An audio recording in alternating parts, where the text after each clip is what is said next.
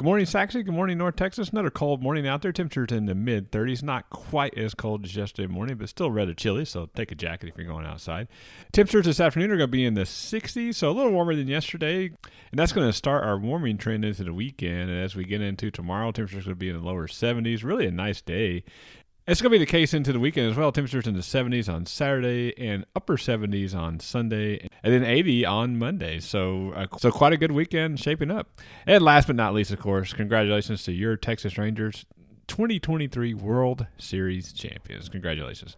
And as always, I'm watching the weather so you don't have to. Hope everyone has a great Thursday, and we will talk to you soon.